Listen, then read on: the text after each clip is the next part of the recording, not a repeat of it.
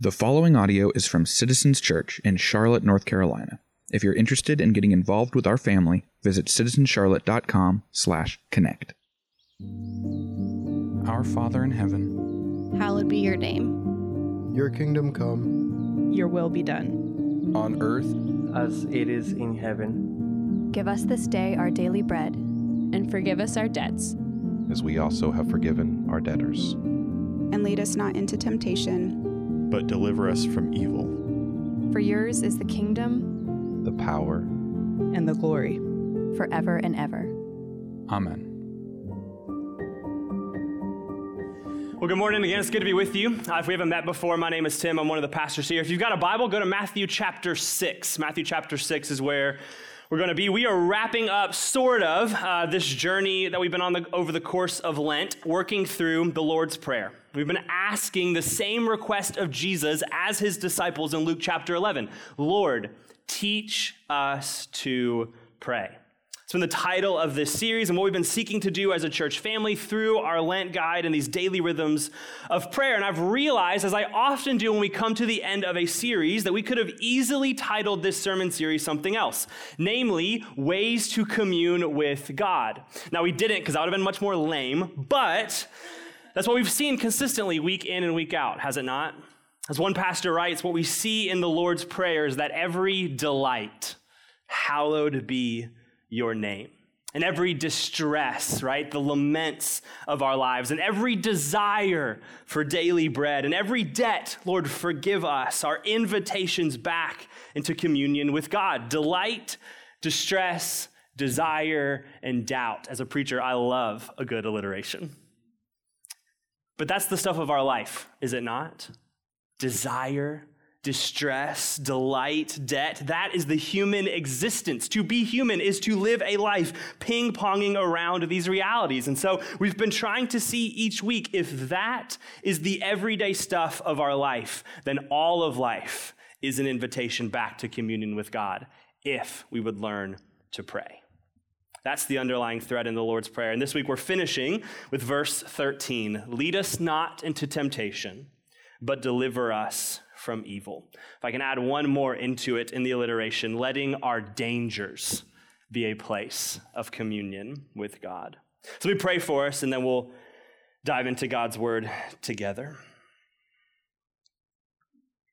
Lord, we come before you once again on in some ways an ordinary Sunday, and in other ways a very unordinary one. It's Palm Sunday, Lord. It's the day we remember Christ's entry into Jerusalem, the start of this Passion Week of the highest highs, communion, the Lord's Supper, and the lowest lows of betrayal and death, ultimately culminating in the greatest act in human history the resurrection of Jesus. And Lord, so we come before you with humble hearts, with grateful hearts for what this week means for us as your followers, for hearts ready to hear from you and from your word. Lord, so would you speak to us, call through the noise, give us eyes to see what it is that you have for us this morning.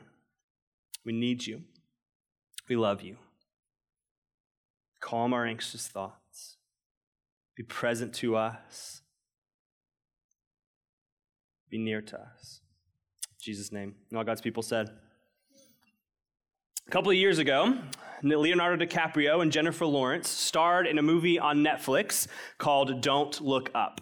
And in the movie, Kate Dibiasky, played by Lawrence, discovers a comet that is set to collide with and destroy the entire planet of Earth in about six months. And that kicks off the main plot point where Kate and her professor, Randall Mindy, played by DiCaprio, travel around the world trying to convince whoever will listen that the world is facing a real and imminent threat.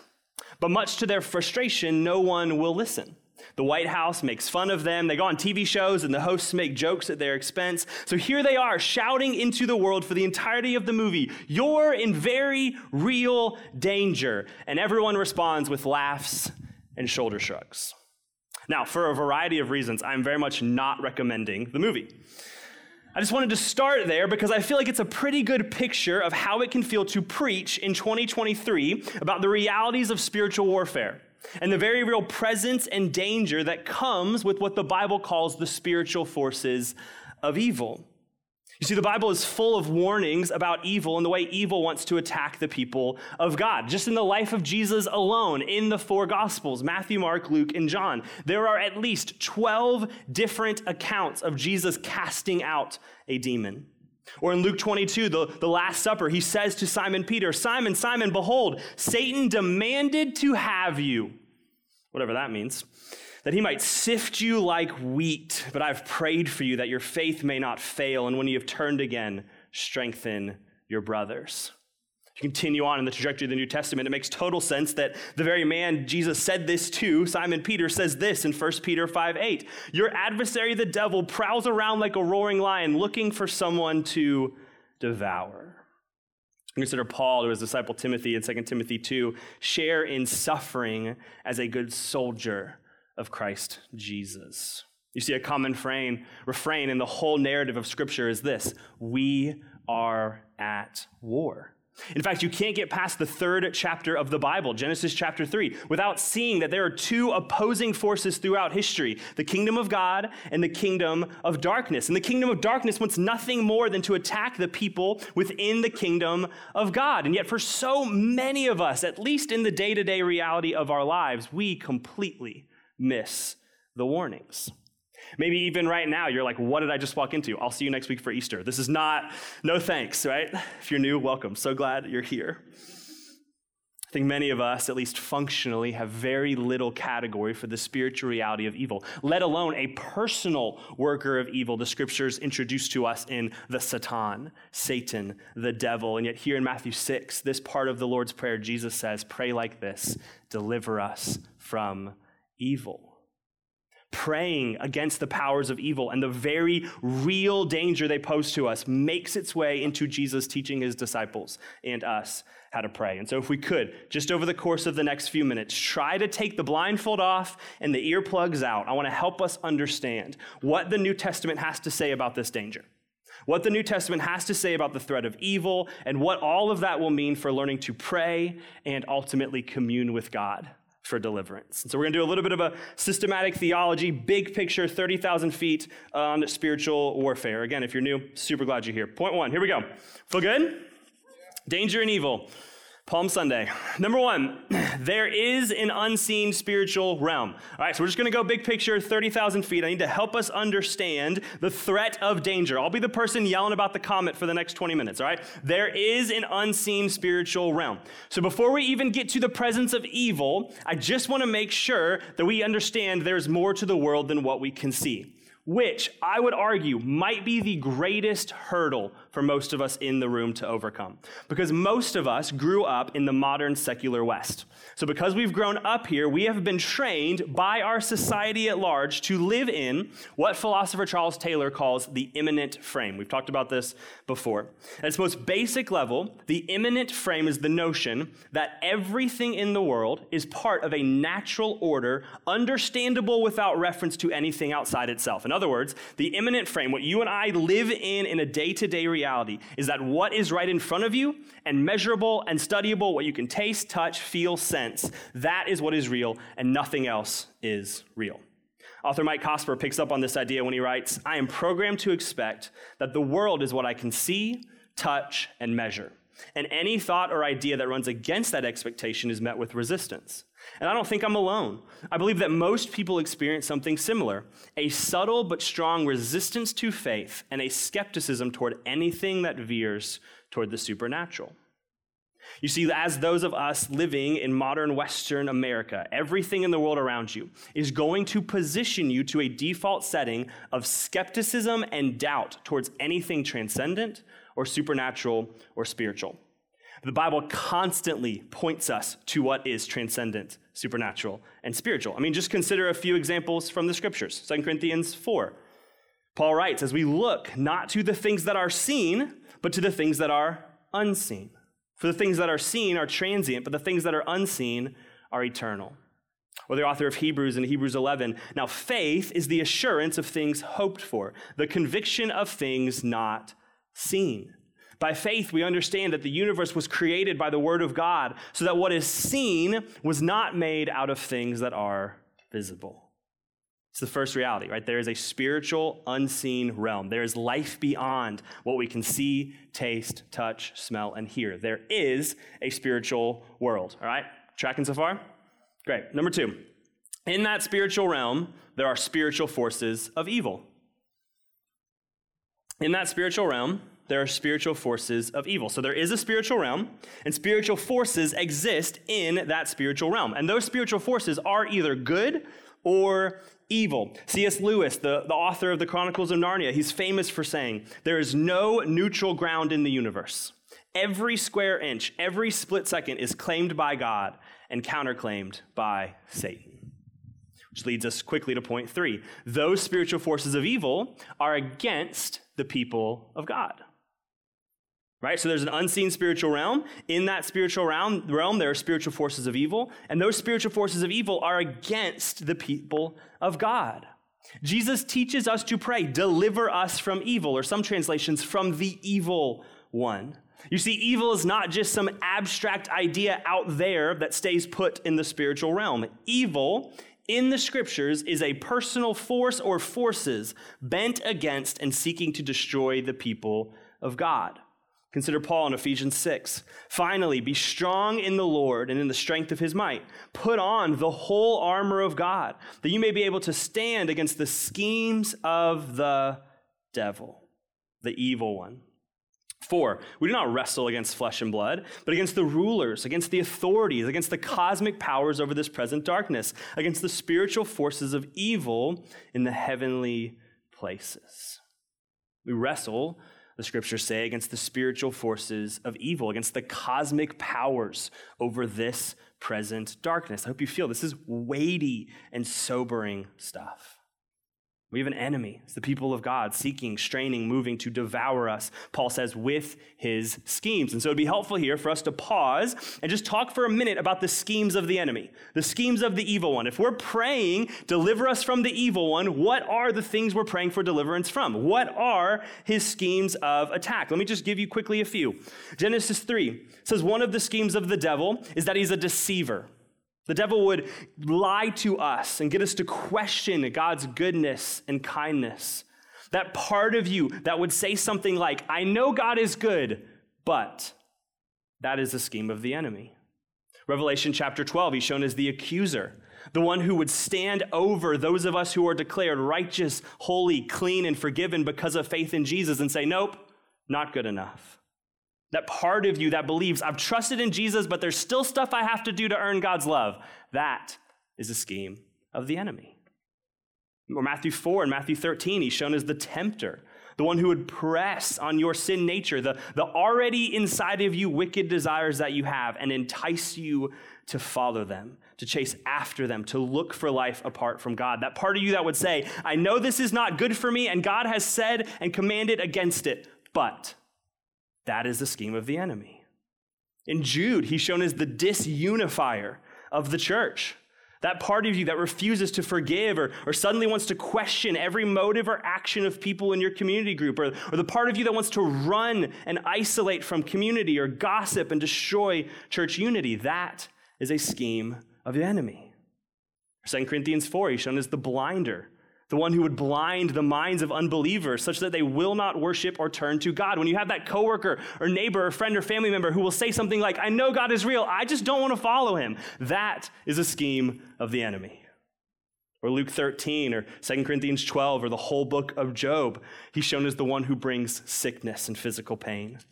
A part of how the enemy and spiritual forces of evil might work is through the physical breaking down of our bodies. In other words, for us, the problem is that evil doesn't just exist, it exists to make war against the people of God. The spiritual forces of evil are against you flourishing as the people of God in your physical health and your identity in Christ Jesus by tempting your sin nature towards all sorts of sin, by disrupting your unity with other believers, and so on and so forth. You have, as a follower of Jesus, if you are in Christ, a very real enemy. You have an enemy. All right, now if I can, just pause there. Let me hop over here and do a quick pastoral aside, okay? Uh, this doesn't fit in the flow. I just have to talk about it for a second. You have an enemy, And part of why this matters so much, that we realize who our enemy actually is, is because when we forget our real enemy, we start making up and attacking new ones. All right, so track with me here. This is why this is a worthwhile pastoral aside. When we lose sight of our real enemy, we make up and attack new ones. So when we lose sight of our real enemy, our spouse becomes the enemy. Or when we lose sight of our real enemy, our CG leader becomes the enemy. Or when we lose sight of our real enemy, then our living situation or our job or our stress at work becomes the enemy. When we lose sight of our real enemy, the person on the other side of the political aisle from us becomes the enemy. What I see happening so often is that many Christians will wake up and realize, you're right, we are in a war. The spiritual life is a war, but they do incredible amounts of damage to themselves and others when they forget who that war is against. So they start saying, I'm ready to fight, but they forget their real enemy, and so they fight everybody else besides the evil one. All right, time back in. Evil in the scriptures is a personal force or forces bent against and seeking to destroy the people of God. But if we just stop there, then what are we left with but fear? If we just stop at that reality, there's an evil one seeking to destroy and devour the people of God, we're left in fear. This is what drives, I would argue, so much of Christian fear and defeatism right? I've got an enemy, he's on the prowl, I'm doomed, and we live in a fear of evil, fear of temptation, fear of who we might become, fear of the future, fear of the next election, legislation, cultural change, whatever it may be. We stop there, we live in fear, and yet we forget this central reality of the story, and that's number four Christ triumphs over evil. Christ triumphs over evil. At the heart of what Jesus came to do was disarm, demolish, and destroy the enemy and his kingdom. Right? The arrival of Jesus on the scene 2,000 years ago and the kingdom of God he ushers in with him is a declaration of war and nothing less.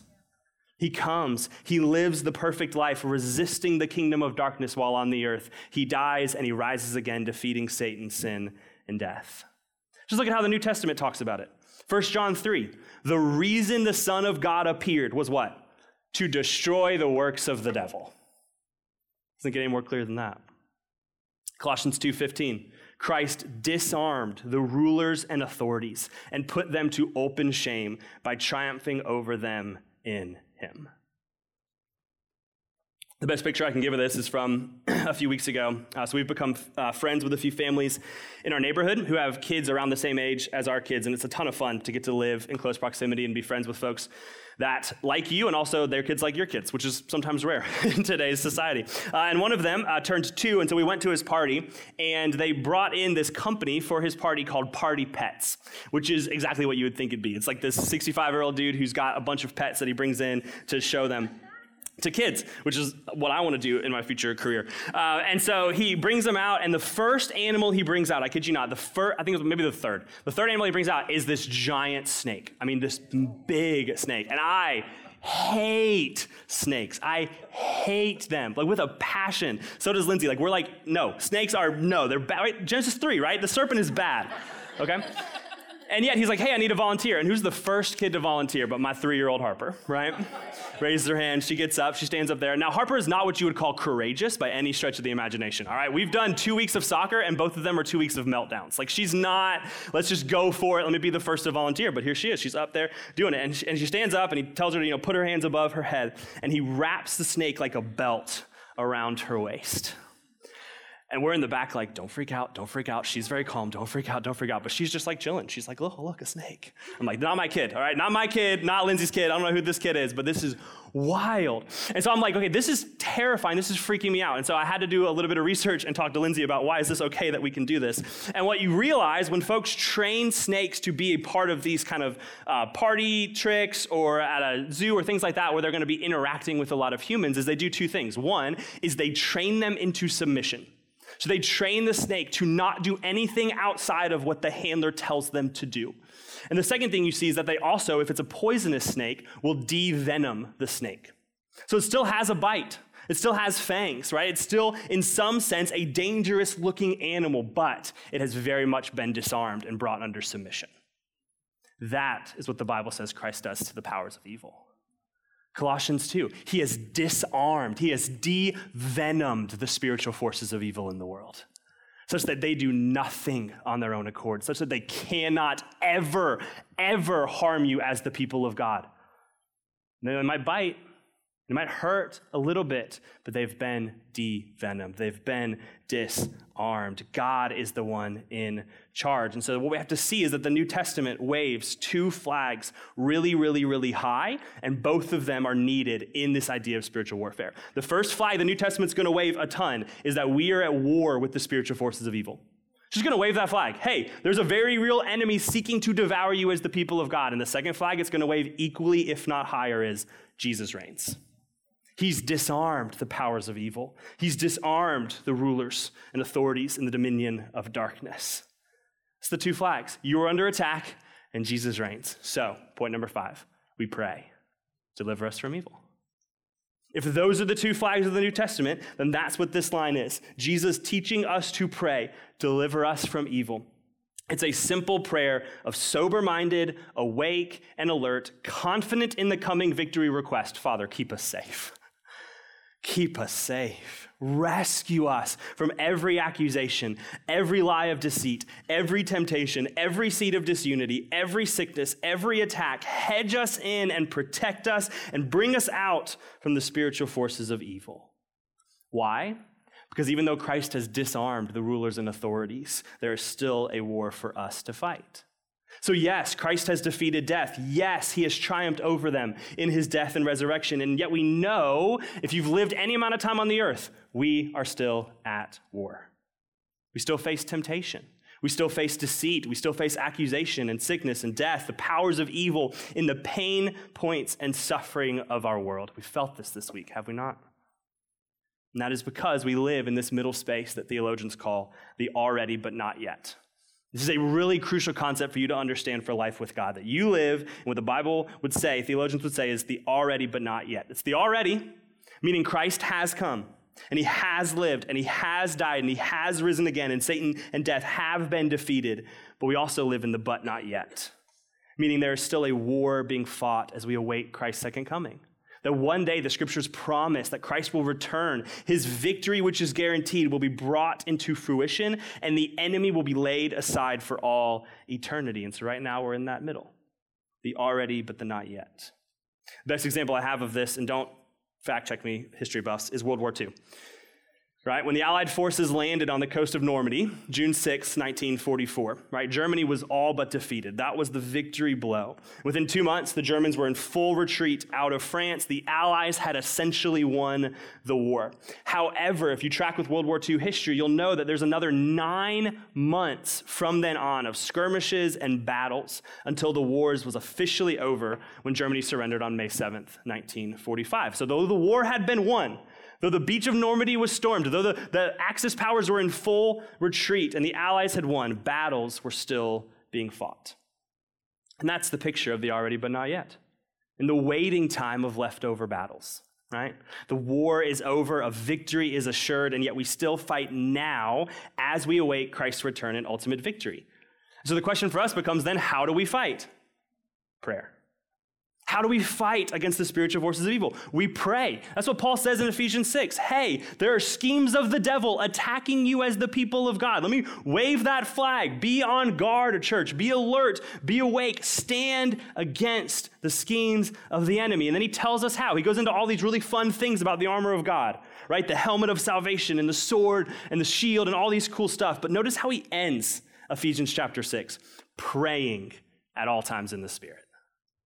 So he waves the flag. You have an enemy. He's attacking you. He's going after you. Here's how you fight him praying at all times in the Spirit, with all prayer and supplication. To that end, keep alert with all perseverance, making supplication for all the saints. So there is a spiritual realm.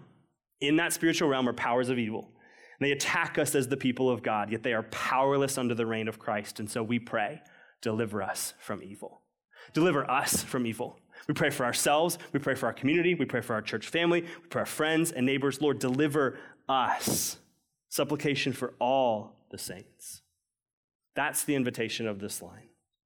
We go to our Heavenly Father and we pray, Lord, deliver us from evil. Now, let me bring this full circle as we get ready to close into the idea of communion, right? Because the essential goal of prayer is what? Six weeks. The essential goal of prayer is what? Communion with God. So here's the question for us What if this week we let every danger lead us into prayer? That's the invitation of this line. Great picture of this. If I can tell one more story about my kid. Uh, this week, we uh, were hanging out outside because the weather's turned into spring and summer, which is awesome. And we have a, a, wooden fence. And right above the wooden fence in our, our backyard is this really beautiful tree full of flowers. And so it's like Carpenter Bee paradise. Like it's just where they want to live and reign and rule. And so we're hanging out out there. And Harper is wanting to go play on this certain water table that she has. And so she kind of goes over there a little bit. And these bees start kind of flying all around her. And she's like, ah, a bug. And so she runs over to me. She grabs my arm and she says, Dada, Dada. And I was like, Yeah, yeah, babe, what? She goes, Can you come over with me? I said, What do you mean? She goes, I want to play water table. Can you come with me? Because what Harper knew in the presence of danger, the presence of threat, in the presence of these bugs that might go after her, she knows, you know what I need? I need my father. If dad is here, I can play. If dad is here, I can be safe. If dad is here, I will be okay. Okay, what would it look like this week in the midst of every evil and every danger pressing on us as the people of God? We would say, if my dad is here, I'll be okay. That's the invitation back into communion. Every danger drawing us back into the presence of God. Because here's what I know as those who live within the immanent frame, we have a million ways we can try to buffer ourselves away from the presence of evil and danger. So danger arises, and we run not to communion with the Father, but to communion with our bank account to pay our way out of danger. Or evil rises, and we run our way not to communion with the Father, but to communion with our job and work. There's so many ways we try to buffer ourselves against the very real, dangerous threat of evil, and yet God says, Come back to me in prayer and into communion. Here's what I'm trying to say every danger or temptation from evil you face can be a place of communion with God if you bring it to Him in prayer. That's the invitation of this line. As you're praying through and reading through the Lord's Prayer, and you get to verse 13 lead us not into temptation, but deliver us from evil. You're invited back into communion with God in the midst of every evil and temptation you face. What if that was our posture in prayer this week? Temptation, all right, this is going to be tough, but it's a chance for communion with God. Accusations, deceit from the enemy, I get to commune with God bitterness and unforgiveness rising up in my soul towards the people of God, invitation to communion. Evil present in the world, invitation to communion. Evil present in my workplace, invitation to communion. Every danger drawing us back into the presence of God if if we learn to pray. If we learn to be a people who pray. So let me just give us real quick what this might look like to pray these prayers of spiritual warfare. And then, as our, been our practice this series, we'll just take a minute to practice together. Three just steps of prayers of spiritual warfare, just real practical. Hopefully, this is helpful to you. Number one, number one, praying prayers of spiritual warfare. Number one is to look. Number one is to look. You just have to have eyes that are willing to look past the immanent frame of your life, to not be rushed and busy and hurried, but to pause and to look where are the spiritual forces of evil pressing around me in temptation, lie, accusation, deceit, destruction, all of these things. I love J.I. Packer for this. He says, Can you yet see your own life in terms of being threatened and endangered by evil of all sorts, and so of needing God's deliverance every moment? If not, believe me, you cannot yet see what you are looking at. You are like a person wandering blindfolded and with ears plugged in the middle of a city street with traffic coming both ways. You're like a person blindfolded with earplugs in the middle of South Boulevard at 5 o'clock on a Wednesday. Danger all around, oblivious to the very real threat you face. So we just got to look for it. Where is evil pressing in on my life? Second, we discern. We discern. And we discern in the context of community. The dangerous ledge of the cliff you could fall off after this sermon is the going from nothing is evil to everything is evil, right? Car's not starting, evil, right? Woke up, you ate something bad the night before, a little bit of stomach bug, evil, right? Now that's the, the cliff that I, I think most of us, if not all of us, are not actually going to be falling off of. So we want to discern, right? We want to look, okay, where is evil pressing in on me? And then we discern with community. Hey, what would it look like for you in, you know, talking to your spouse and you're having a heart to heart and you're just engaging with them and you just ask the question, hey, where do you think the spiritual forces of evil are pressing in on me right now? Or on us? And you thinking that's a stupid question to ask, is you living in the immanent frame? Because that's what the prayer would invite us to ask. Lord, show us and then deliver us, right? Where do you think the spiritual forces of evil are pressing in on our family, pressing in on our community, pressing in on our church? You ever just thought about, okay, I'm a part of this church, I'm a part of citizens, and it just feels like there's this consistent thread of blank, fill in the blank. Has your thought ever been, I wonder if that's the spiritual forces of evil? I wonder if something's pressing on us as a church and where God is trying to lead us as a community. And then, third, last and most obvious, pray for deliverance. Lord, deliver me from evil. Lord, hedge me in, protect me, deliver me from this, take me far away from it, set me free from these accusations, from these lies. Lord, I'm believing right now, even though I'm in Christ Jesus, that I'm not actually forgiven. Will you just deliver this evil from me? Lord, I'm pressed right now by temptation. I don't want to give into that sin, and it just feels like it won't let up. Would you deliver me from evil? That is the invitation of this prayer. So, to kind of get us into this, we're going to spend a few minutes, as we have been, uh, just practicing prayer. Um, this is part of been what we've been doing in this series is talking about it and then actually giving us a chance to practice spiritual warfare prayers. And so we're going to do that. Uh, what I want to do to kind of get us into it is to read a prayer uh, written kind of out of Psalm 59. So, uh, Austin, you can come up if you want to. Um, this is a book called Sheltering Mercy Prayers Inspired by the Psalms. It came out last year. If you just are struggling with language to pray, I would encourage you to get a really good book like this, Sheltering Mercy. There's a few others I can recommend to you. A book that just takes scripture and gives us words to pray. This is not a, um, a translation, it's not inerrant, it's not the word of God, it's just a prayer inspired by the Psalms. And I just thought it'd be fitting to kind of get us into this mode of prayer by reading uh, the prayer from Psalm 59 that they have. Um, ironically, it's titled Deliver Me from Evil. Unironically, I, I picked it for that. Um, but I want to read this just as an example of what it might look like for you over the next few minutes and into this week to pray for deliverance from evil from the Lord. So if you want to just close your eyes, if you want to open up your hands in a, in a posture of recept- receptivity and surrender, just want to read this over you, and I'm going to give us just a few minutes space just to ask the Lord, Lord, where is evil pressing in on me? And to ask Him for deliverance. Use these words as a, as a guide to that. Jesus, my Savior, deliver me from evil. Though I have walked in the way of life, keeping to your paths, my eyes fixed upon you, evil still pursues me. Sin afflicts me, darkness within and without. The power of the air and my own judgments and jealousies seek to poison my mind, so mutate my motives. Persistent threat, a present danger. Faith is a waiting game, patient expectation in the midst of crippling fear and sleepless nights. Often I feel like a lamb led to the slaughter, a sheep flung among wolves. Deliver me, O Lord. Wage war on my behalf. As a lion defends its young, bear your holy arm in the sight of my foes. Fall upon them when they circle me, counting my bones. Do not let them escape. May we laugh together, Lord, when evil is overthrown, when darkness is scattered, when all that is hidden comes to light. From the shelter of your arms, I will watch as dawn breaks in a world made new. Jesus, my Savior, deliver me from evil. Have you not proven yourself time and time again to be Lord, liberator, lover? Grant me victory. And may it be a testimony to all that none stand against you. No trial, tribulation, danger, or sword can separate me from your love. Sin sang to me, but your song was louder still. The howling hunger of death pursued me, but I had food from heaven.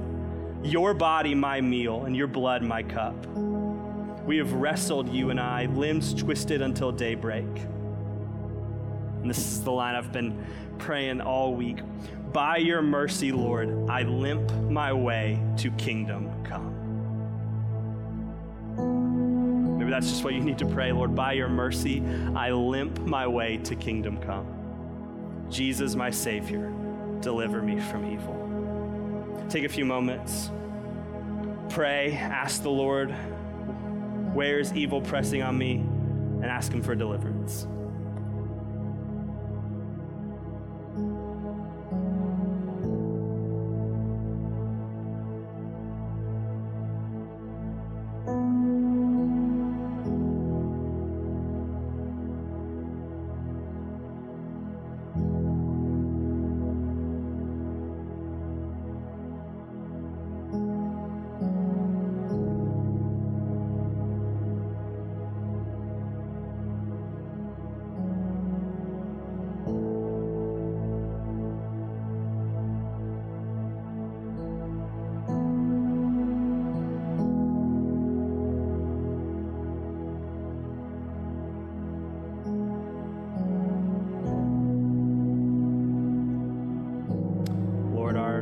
Confession, Father, is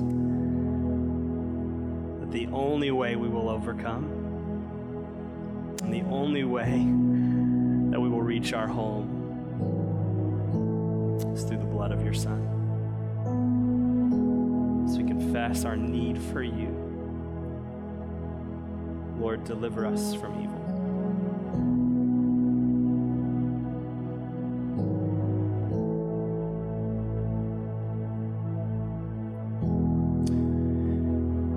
Keep praying, but I do want to move us into a time of response through song and through communion. Our prayer team will be around the room. If you need somebody to pray for you, you've got evil pressing in and you need somebody to pray, deliver us for your deliverance from evil. You can do that. If you need to keep praying on your own, you can do that as well. But the communion tables are open. This is for followers of Jesus. If you're a Christian, we invite you to come forward to take communion as a sign, an act of victory, declaration that through the death and resurrection of Jesus, the death and evil has been defeated that Christ has won. And so I invite you to come forward to take communion, to get prayer, to stand and worship and declare together confidently that our hope and our power and our victory is in Christ and in Christ alone. Amen. Amen.